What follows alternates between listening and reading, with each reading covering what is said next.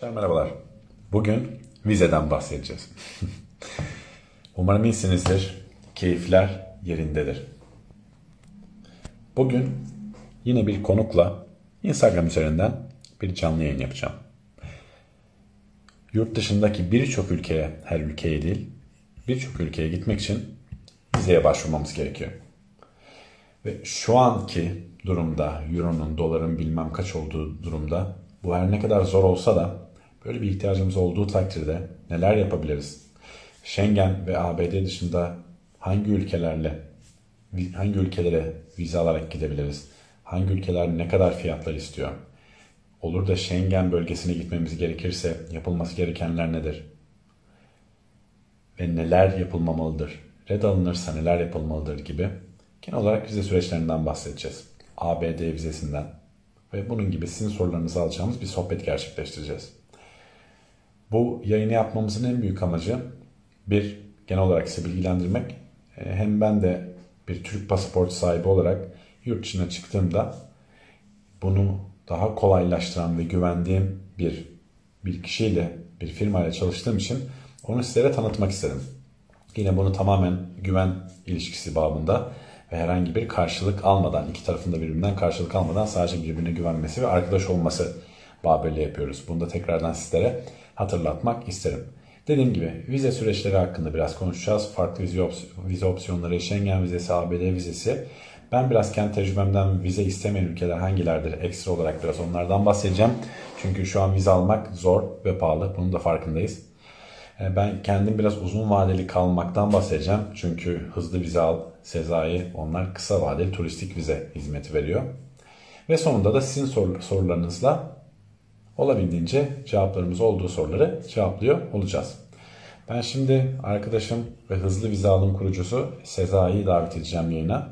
Şuradan kendisini bulup alıyorum hemen. Sezai, seni davet ediyorum yayına. Yayınımıza başlayabiliriz.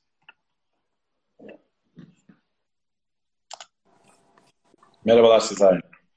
Merhabalar Persin'cim. İyi akşamlar. Nasılsın? İyi akşamlar. İyiyim. Teşekkürler. Ofisindesin sanırım. Arka plan tanıdık geldi. Evet. Evet, evet. Şu an ofisteyim. Bize başvurularının e, pazartesi günkü başvuruları hazırladım. E, ofisteyim şu anda. Ondan sonra seninle güzel bir sohbetten sonra, bilgilendirmeden sonra inşallah evime doğru gideceğim. İyi kolay gelsin. Hala insanlar vizeye başvuruyor mu Euro 15 olduktan sonra? Teşekkürler. Ya evet, e, Euro'nun çıkması aşırı derecede tabii ki insanları etkiledi. Şu anda ticari seyahatler e, yapılıyor. Ticari vize başvurularını da yapıyorum şu anda. Herhangi bir sıkıntı yok. Ama benim gözlemlediğim şu.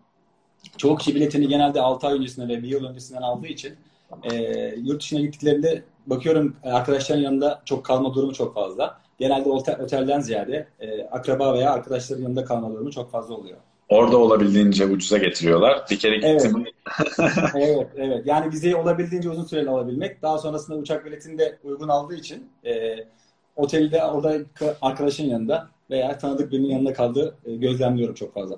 Anladım. Şey çok nadiren oluyordur muhtemelen diye düşünüyorum. Yani bir hafta Almanya tatile gideyim, bir hafta İspanya'ya gideyim. Oluyor mu öyle hala başvuru? O biraz yok. Evet. Vize başvuru evet. O bayağı bir azaldı. Yani e, Euro kurunun artmasıyla dediğim gibi vize başvurularında bayağı bir azalma söz konusu. Ama önceden planlama yapılmış, uçak biletini alınmış ve ticari seyahatler e, yapılıyor şu anda. Tabii ki. Ben kendimden örnek vereyim. Ben de artık olabildiğince yani hem vize süreçleri çok meşakkatli özellikle Schengen. Bir de çok kısa veriyorlar. Bir de ucuz da değil tabii ki. Ben de erzem olmadıkça artık çıkmıyorum. Yani seninle çalışmamızın sebebi de zaten son iki keredir iş için gitmemdi biliyorsun. Evet, yani evet. insanların bunun azalmasını da anlıyorum. Peki Schengen'e geçmeden önce sana şunu sormak istiyorum Sezai. Önce en baştan şey sorayım. Sen çok kısaca kendini tanıtabilir misin? Hızlı vize, hızlı vize al. Ne kadardır var? Ee, sen ne hizmetler veriyorsun? Bunlardan bahseder misin? Tabii tanıtayım. Ee, Sezai Çakır. E, vize danışman olarak görev yapıyorum ben. Ofisim Mecidiyeköy'de. E, yaklaşık 15 yıldır e, bu vize danışmanlığı yapıyorum. Bu işin içerisindeyim. E, sivil toplum örgütleri, kurumsal firmalar başta olmak üzere birçok e, kurumsal firmalara ve kişilere vize hizmeti sağlıyorum. Daha sonrasında da 2014 yılında iki e, hızlı vize alı kurarak e, internetten de müşterilerimize, e, müşterime bilgi sağlamaya çalışıyorum, hizmet vermeye çalışıyorum. O günden bu zamana kadar da e, müşteri, müşteri portföyünü arttırarak e, kişilere hizmet veriyorum. Harikasın. Biz Sezai ile bu arada arkadaşlar ünlü gezgini tanıyorsunuz muhtemelen. Interrail Türkiye'nin kurucusu Bestami Köse. Evet, evet, evet. O Onu demişti. Onu da canlı yapacağız ama bakalım. evet, Bestami de oldukça yoğun. Onu denk getirmek zor oluyor ama çok, sağ olsun seni bana önerdi. Evet, evet. Sen de işlerimi kolaylaştırdın. Peki şey de merak ediyorum. Tamamen kişisel meraktan. Bir kişi nasıl vize danışmanı oluyor? Sen bu yola nasıl girdin Sezai? Ya şimdi şöyle bize bize e, başvuruları bayağı bir meşakkatli Perçin. Sen de çok biliyorsun hani bir dilekçeden tut da kişinin ne iş yaptığına kadar konsolosluk 16-17 kalem bir evrak istiyor. Bize başvurularında da yapılan en ufak bir hata bize reddine sebep oluyor. Yani şurada şöyle bir güvence de olması aslında bir yanlış. Kişinin daha önce 3-4 tane Schengen vizesi varken e, az bir bakiyeyle başvuru yapmak veya birkaç tane eksik başvuruyla yapmak bazen redde sebep oluyor. Dolayısıyla bir de her zaman her hafta veya her ay güncellenebilen evraklar var. E, dolayısıyla e, vize başvuruları sürekli güncellendiği için güncel ta- e, iyi takip etmek lazım. E, iyi bir profesyonelle çalışmak lazım açıkçası. Yani Tabii. bu ben olurum veya başka biri olur ama mutlaka vize başvuruları e, tehlikeye atılmaması lazım. Çünkü bir kere reddedikten sonra bir daha vize alma şansı çok zor oluyor. Ya o reddi düzeltmek aşırı derecede zor. Çünkü seyahat, kişinin seyahat geçmişini çok etkiliyor. Schengen vizesinin şu an ücreti ne Sezai? Şu anda Schengen vizesinin ücreti 190 euro. Ee, her şey dahil. Konsolosluğun almış olduğu ücret. Evet euro artınca biraz tabii ki e, normalde ben hatırlıyorum. Yani toplam her şey dahil 1200-1300 TL yapıyorduk. Tabii euronun artmasıyla beraber insanlar da biraz geri çekilmesine sebep oluyor ama e, yine giden de bir e, kesim var. Hani seyahat planlamasını yapmış öncesinden. E, yurt dışı planlamasını yapmış. Hem eşiyle veya arkadaşıyla veya bireysel olarak yapmış çok kişi de var. E, şu anda 190 euro ama onun haricinde e, daha ucuz destinasyonlu ülkelerde var tabii ki. Eğer seyahati şartı Schengen değil, farklı ülkeler düşünen olan kişiler varsa da Türkiye vize uygulanan her yere e, vize hizmeti sağlıyorum zaten. Onunla alakalı herhangi bir sıkıntı yok. Başvuru yapabiliriz yani.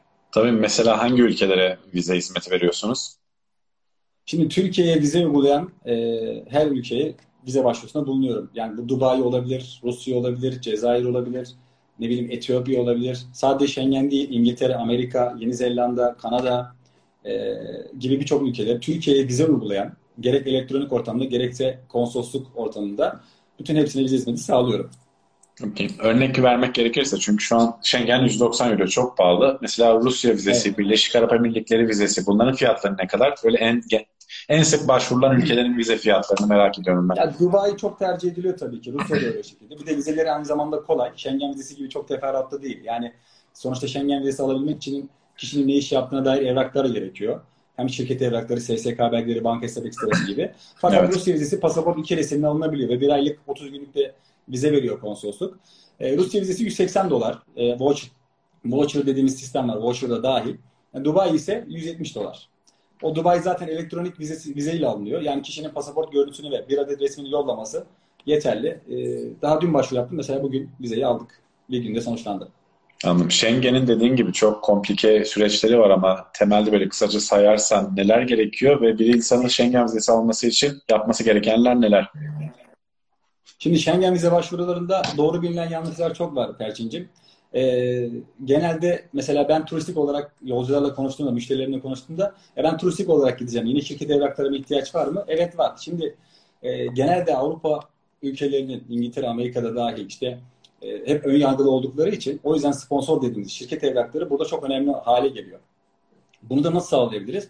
En az 6 aydan fazla sigortası olursa kişinin, bankada da belli bir miktar e, bakiyesi olursa konsolosluk o kişinin gidip geleceğine daha çok fazla inanıyor. O yüzden kişi turistik de gitse, ticari de gitse e, çalışmış olduğu iş evraklarını mutlaka sunmak zorunda. Yani çalışmayan kişi vize alma şansı biraz daha zor. Çünkü niye? Konsolosluk gidecek geri gelmeyecek. Orada evlenecek. E, çalışacak gözüyle baktığı için e, bu durumu biraz daha önyargılı olup red vermek red veriyor genellikle. O yüzden ilk vizelerde genellikle kolay yerden ve evrakları daha rahat olan e, ülkeden vize başvurusu yapmak lazım. Mesela hangi ülkeler bunlar? Abi mesela şu anda ben sahada olduğum için bunları şimdi e, iyi bilmek lazım. Fransa şu anda biraz daha iyi. Yani mesela bir kişinin hiç Schengen vizesi yoksa bir anda Belçika, Avusturya vizesi yapması, vize başvurusu yapması redde sebebiyet verebilir. Çünkü bu ülkeler hakikaten zor. Mesela kişinin 3-4 yıllık vizesi olsa bile e, 4 günlük, 5 günlük vize verdiğini biliyorum. Özellikle bazı yolcularım da çok uyarmıştım mesela. E, onlar da haklı. Gideceği yere vize kullanmak istiyorlar ama e, genelde bir pasaportunuzda çok fazla Schengen vizesi varsa daha rahat vize veren, daha uzun süre vize veren yerleri tercih etmek lazım. O anlamda şu anda İtalya açık olsa İtalya'da tavsiye edecektim ama şu anda İtalya turistik vize başvuruları hala kapalı. E, ama Fransa'dan vize başvurusu yapabiliriz. Yapılabilir daha çok yani. İlk tercih orası olabilir. Anladım. Peki dediğin gibi bir insan red alırsa işler çok zorlaşıyor dedin. Red alırsa tamamen oyun onun için bitiyor mu yoksa yapılacak bir şey var mı hala? Onun için bitmiyor ama şöyle bir şey var. Şimdi biraz önce bahsetmiştim gibi. Yani kişinin iki tane Schengen vizesi de olsa e, hatta bundan üç gün önce bir tane e, müşterim vardı. İki tane Schengen vizesiyle beraber başvuru olmasına rağmen kendi başvuru yapmış. 20 günlük bir seyahat yapıyor. Yani işte burada e, çok önemli. 20 günlük bir seyahat yapmasından dolayı büyük ihtimalle red aldı. Yani iki tane Schengen vizem var, üç tane Schengen vizem var. Ben dördüncüyü kesin rahat alırım. Mantalitesi biraz yanlış. Çünkü seyahat planlaması burada çok önemli. Yani e, 20 günlük seyahat yapması onu biraz e, redde sebebiyet vermiş olabilir. Çünkü turistik başvurularda her zaman kısa süreli başvuru yapmak lazım. 5 günlük, 6 günlük. Bu demek değil ki 5-6 günlük vize alacaksınız. Eğer daha önce pasaportunuzda birden fazla Schengen varsa zaten çok geniş vize seçeneğiyle beraber 4-5 günlük seyahat planlaması yaptıktan sonra konsolosluk size uzun süre vize verebilir. Önemli olan seyahat planlamasını doğru ve düzgün kısa süreli yapmak lazım. Burada şunu ayırmamı, ayırmak gerekiyor. Kişi ticari gidebilir, seminer seminer verebilir ve staj görebilir. 15-20 günlük bir staja katılıyor. Onunla alakalı davetiye varsa ilk vize de olsa 20 günlük kalış gösterilebilir. Ama turistik başvurularda davetiye yoksa genelde 4 günlük, 5 günlük ve en fazla bir haftalık e, otoreçe rezervasyonu göstermek lazım. Ha, red yedik. E, bunu nasıl düzeltebiliriz? Red yemek dünyanın sonu değil ama tabii ki bir sonraki başvuru bayağı düzeltmek zor oluyor. E, özellikle benim de bu konuda bayağı bir e, red düzeltmiş başvurularında çok var. Çünkü şöyle bir şey var. Başvuru yaptığında yap, yapıldığında kişinin ya sigortası eksik olmuş oluyor. Yani iki aylıkken sigorta başvuru yapmış oluyor ya da dediğim gibi seyahat planlamasını yanlış yapmış oluyor. Veya bir anda bankaya Şimdi biliyorsun banka hesap ekstreleri çok önemli. Maddiyatı çok bakıyor konsolosluk. Özellikle Euro'nun yüksek oluşundan dolayı. Bugün Avrupa ülkesine gittiğinizde yine bir 1500 euro harcama mantalitesi olduğu zaman bankayı yüksek göstermek lazım. Fakat burada banka yüksek göstereceğim dedi bir anda 100 bin lira 50 bin lira para yatırmamak lazım. Bunların da kendi içinde kuralları var. İşte o yüzden e, genelde e, kişiler kendileri başvuru yapmış oluyor ve bu kuralları çok iyi bilmediği için e, red yemiş oluyor. Ben de bu başvuruları düzeltmek için ekstra belgeler koyarak, ekstra dilekçe yazarak ve banka hesap ekserilerini daha düzenli ve aktif hale getirerek e, başvurularını sağlıyorum. En son bir Almanya'dan 3-4 tane böyle reddi düzelttik. Şimdi sırada bir tane Fransa var. Onu da düzelttim. Bakalım geç daha neler düzelteceğiz. Anladım süper. Bu arada arkadaşlar sorularınız varsa yorumlardan değil soru kısmından yazın. Şu sağ altta bir soru baloncuğu var görüyorsunuzdur. Oraya tıklayın evet. çünkü yorumlar hemen gidiyor işte o katıldı bu katıldı dedik gözükmüyor. Sonrasında en sonunda evet. soru cevap yapacağız.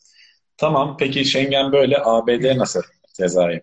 Amerika evet Amerika'da çok soruluyor e, Amerika şu anda 2023 yılına randevu veriyor. Yani pandemiden dolayı e, Amerika çok fazla randevuları açmadı. Özellikle sistem açık, başvuru yapılabiliyor. Form doldurduktan sonra ödeme yapılıp randevu alınabiliyor. Fakat e, randevular hep ileri tarihe veriliyor. Ben 2020'de de başvuru yaptığımda 2021'e randevu almıştım. Fakat günü gelen randevular sürekli iptal oldu. Yani ileri tarihe atıldı. Evet ama son 1-2 aydır bazen iptal olduğu zaman slotlara geri alabiliyoruz. E, Kasım ayı, Aralık ayında yap, yapacağımız başvurular var. Yani 2022'ye almıştım randevuları. Sistemden takip ettiğimizde e, geriye çekebiliyoruz. Ama şu anda normal randevu sürekli bilgisayar başında durmayacaksınız. Yani 2023 yılına randevu 2023 yılına randevu veriliyor. 2023 yılına. Evet, 2023 e, Kasım ayı. Kasım ayına veriliyor. Bu yıllara, bu aylara. Bir sene sonra. Bu da pandemiden dolayı kaynaklı. Yani e, vize başvuruları çok kısıtlı alındığı için başvurularda. Genelde bir de biliyorsun Amerika vize verdiği zaman 10 yıllık vize veriyor. Evet. Vizesi olanlar bu anlamda şanslı. E, bu arada 18 Kasım'dan sonra da çift doz aşı şartı olanlar Amerika gidebilecek. Daha önce aşı şartı yoktu Amerika'da. Bu bilgiyi de buradan vermiş olalım. 18 ee, yaşın üstündeki herkesin mutlaka çift doz aşı olması gerekiyor PCR testi vermesi gerekiyor.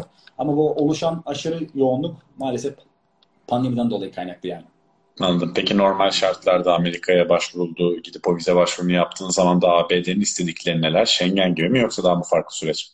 Şimdi Amerika sürecini hemen ondan da kısaca bahsedeyim. Şimdi Amerika vizesinde eğer pasaportunuzda hiç vize yoksa, bir kişinin daha önce seyahat geçmişi çok yoksa, vize almadıysa vize alma şansı biraz çok zor.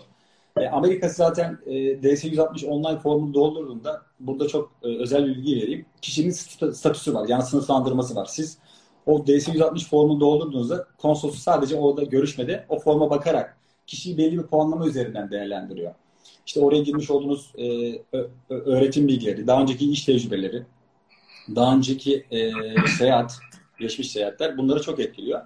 Evraklara çok fazla bakmıyor ama birden fazla alınmış olan Schengen vizesi, İngiltere vizesi ve İngilizce biliyor olmak. Çünkü mülakatta e, zaten 30 saniye ya da 40 saniye bir görüşme geçiyor. E, görüşmeye gittiğinizde e, işte niçin gidiyorsunuz, ne amaçlı gidiyorsunuz, Amerika'da arkadaşınız var mı gibi sorular soruluyor. Daha önce birkaç tane ülkeye gidildiyse görevlinin bakış açısı çok daha farklı oluyor. Ve İngilizce biliyor musun dedikten sonra evet biliyorum diyorsa eğer başvuran daha sonra İngilizce konuşmaya devam ediyor ve vize alma şansı çok fazla. Ee, İngilizce bilmek çok önemli bir avantaj yani.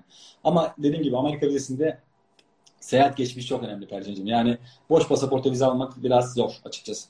Evet, ben kendi ABD vize tecrübemi paylaşayım. Bu 2016-2017'de bir rahip Brunson krizi yaşanmıştı hatırlarsan. Evet. Evet, bir sene falan evet. kapanmıştı. Ee, ben, ben dedim 2018'de açılınca dedim başvurayım dursun ne olur ne olmaz. Spesifik bir planım olmasa da. Gittim. E, Schengen'den çok daha basit bir süreç. Randevu aldım gittim. İşte İstinye'deki o kale gibi bir yer. Böyle evet, 10 evet, evet. dakika içeri gibi ciddi bir güvenlik. Yukarı çıkıyorsun banka gişeleri gibi camlar işte evet. dört bir oradan Numara red Numaran yanında bankada. Aynen. Evet. Bir oradan red görüyorsun. Hayır. Biri yaşasın. Sonra sıra sana geliyor ve ben böyle çok çok az dosya götürdüğümü hatırlıyorum. Yani tam hatırlamıyorum ama bir, mi? Çok evraklara bakmıyor evet. Çok minimal. Çok bakmaz. Ben şey diye onu düşündüm. Yani zaten onlar her şeyi biliyor. O yüzden evrak ihtiyacları yoktu. Sonra gittim. Öyle zaten. Aynen dediğin gibi öyle oldu işte. Bir kadın e, camın arkasında böyle şu kadar kalınlıkta e, işte İngilizce Türkçe mi İngilizce tamam. Üç tane soru sordu bana böyle tık tık tık işte Amerika'ya neden gidiyorsun? Ben şey dedim Orada herhalde sorulara net cevap vermek de önemli. Ben bir seyahat Çok önemli kesinlikle. Tutarlı ve net cevap vermek çok önemli. Yani New York'tan Los Angeles'a kadar seyahat etmeyi planlıyorum dedim. Bunu da yazmayı ve blog çekmeyi planlıyorum. Tamam ABD'de bir tanıdığım var mı dedi. Evet dayım orada yaşıyor ama onu muhtemelen görmeyeceğim çünkü yolun üstünde değil dedim. E, üçüncü bir soru daha sordu. Ne iş yapıyorsun dedi galiba. İşte eğitmenim, öğretmenim dedim. Sonra tık tık tık tık. Böyle 10 saniye bile sürmedi. Şey verdi. Vizeniz kabul edilmiştir. İşte arkada bilgiler yazıyordur. Şeyle, kargo ile evinize gelecek pasaportunuz.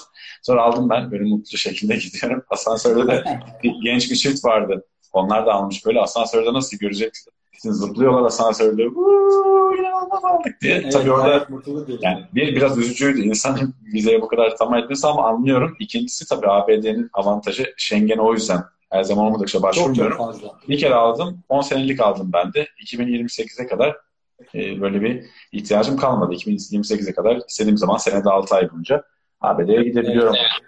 Öyle olmalı. E, Amerika vize zaten verdiği zaman 10 yıllık vize veriyor. Schengen gibi değil zaten. Bir vize verdiği zaman 10 yıllık veriyor.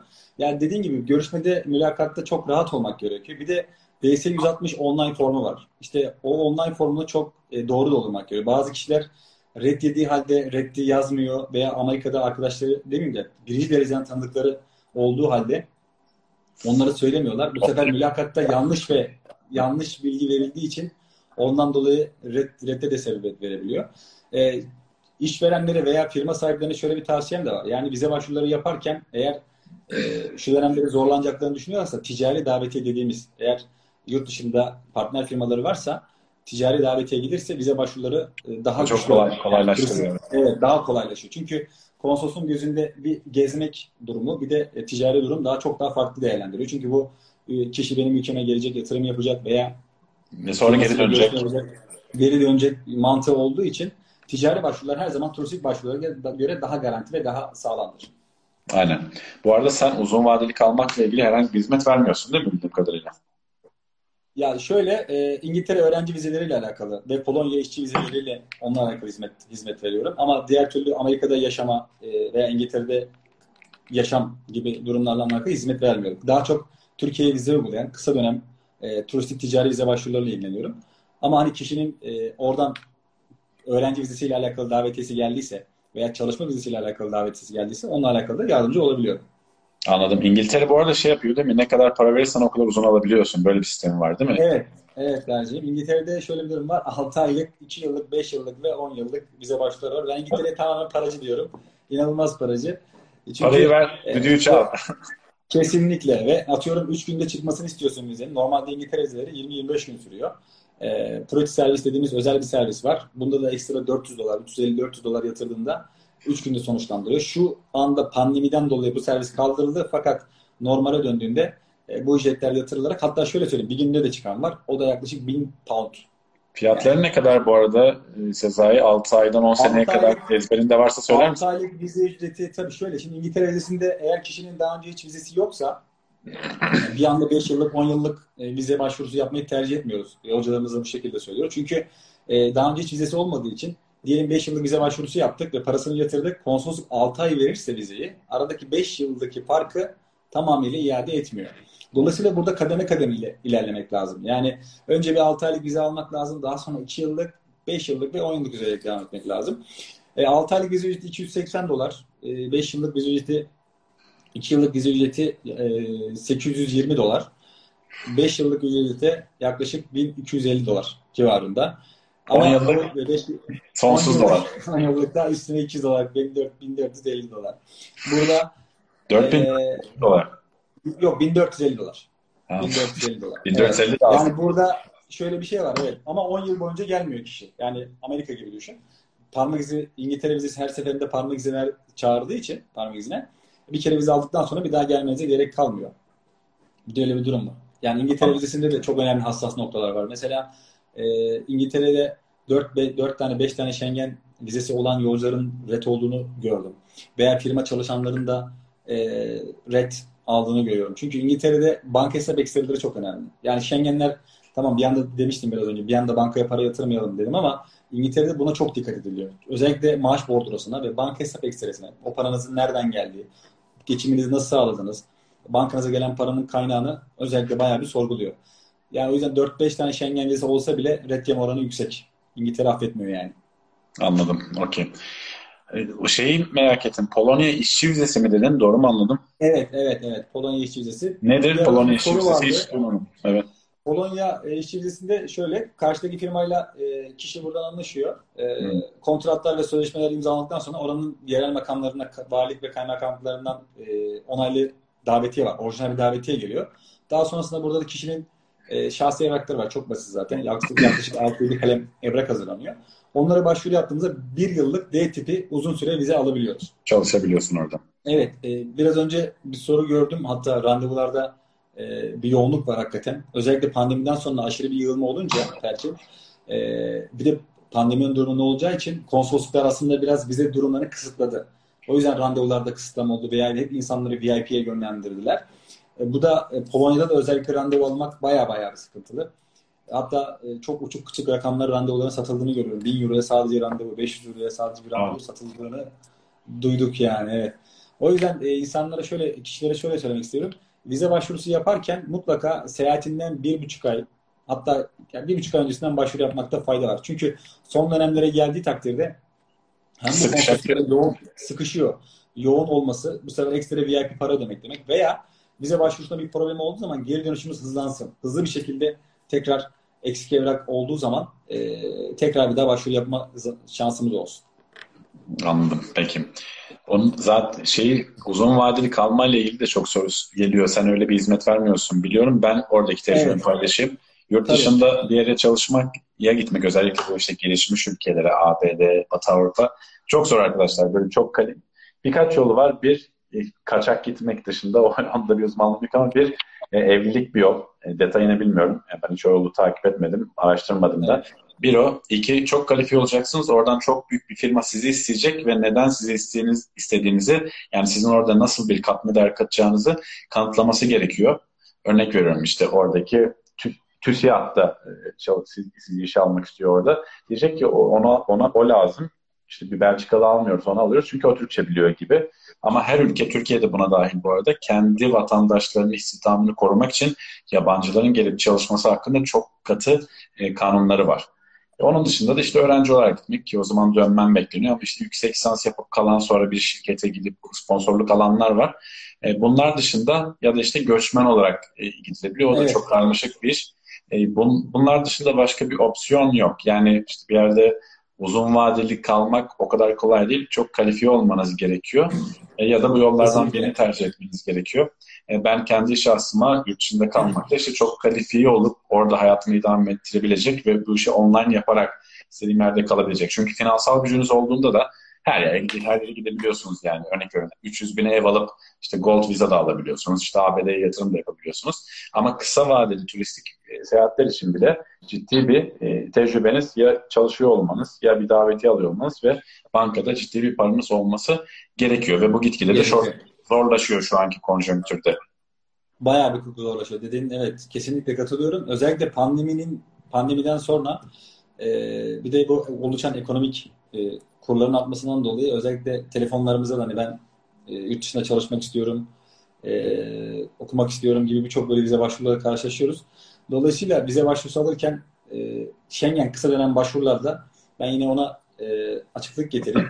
E, şey, bir kişinin çok güçlü bir şekilde vize alabilmesi için, hani doğru başvuru yaparak güçlü vize alabilmesi için e, çalışma evraklarına çok dikkat etmesi lazım Perçin. Yani bir de biraz önce dediğim gibi seyahat planlamasını çok iyi yapması lazım. Mesela ben neye dikkat ediyorum?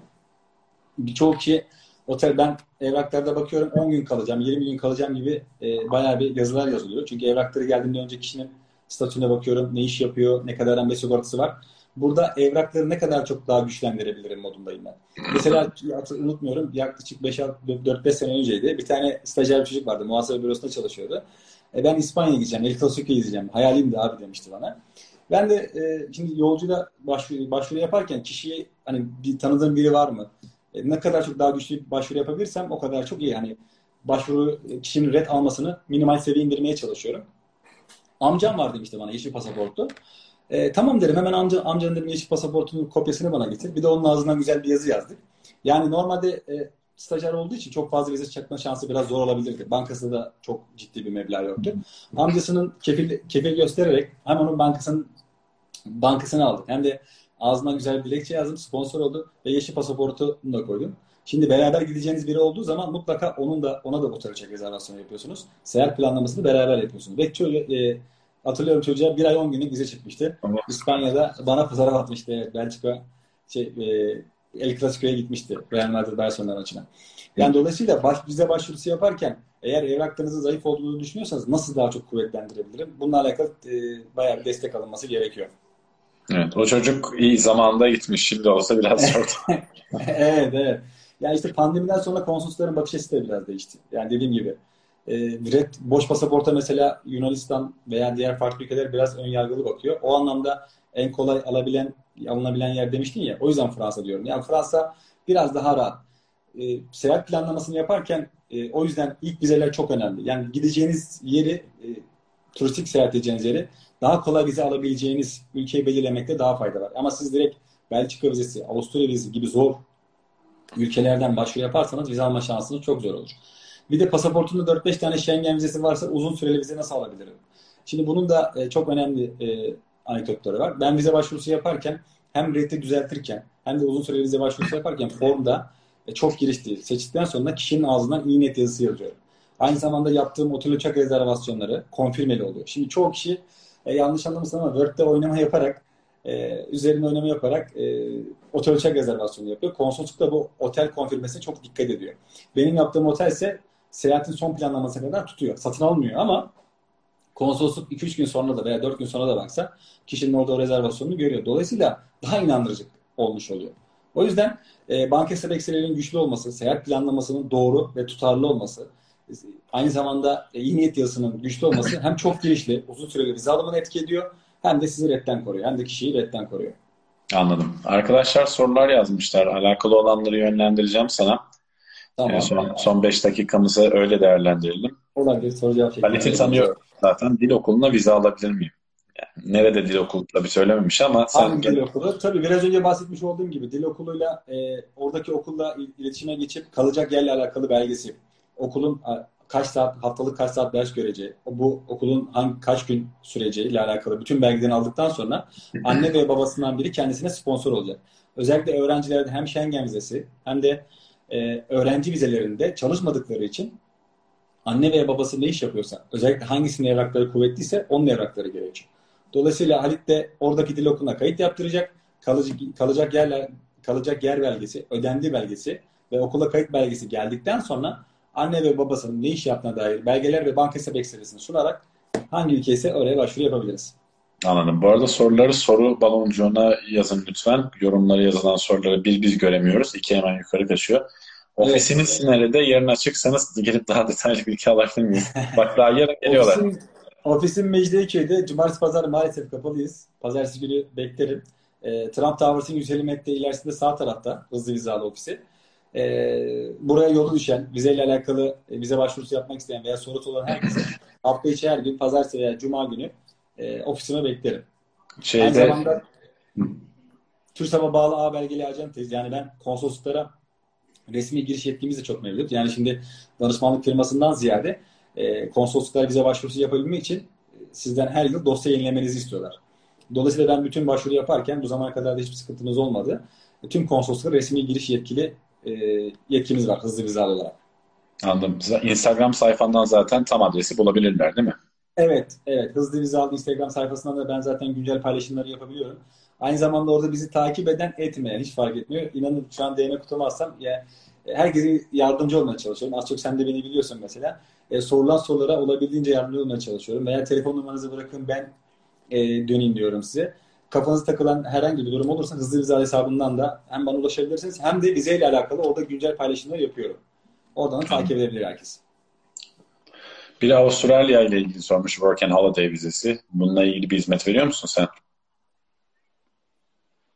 Bununla alakalı hizmet vermiyorum. E, Work and Holiday vizesi çok farklı bir vize başvuru türü. Şimdi şöyle bir şey var. Ben 15 yıldır bu vize başvuruların içerisindeyim. E, piyasada ilgi alanında olmayıp da işi kendisi çekmeye çalışan çok da insan var. O yüzden ben her kişiye tavsiyem ilgili alanında uzmanında kişilerle, kişilerle çalışsınlar. Mesela ben aslında biraz bilgim var ama tam anlamıyla bilgim olmadığı için insanları da mağdur etmemek için bu konuyla alakalı bize hizmetlerini sağlamıyorum. Alanında profesyonel olduğum, daha çok uzman olduğum konulara yönelip insanları mağdur etmeyi sevmediğim için orada daha fazla yardımcı olmaya çalışıyorum.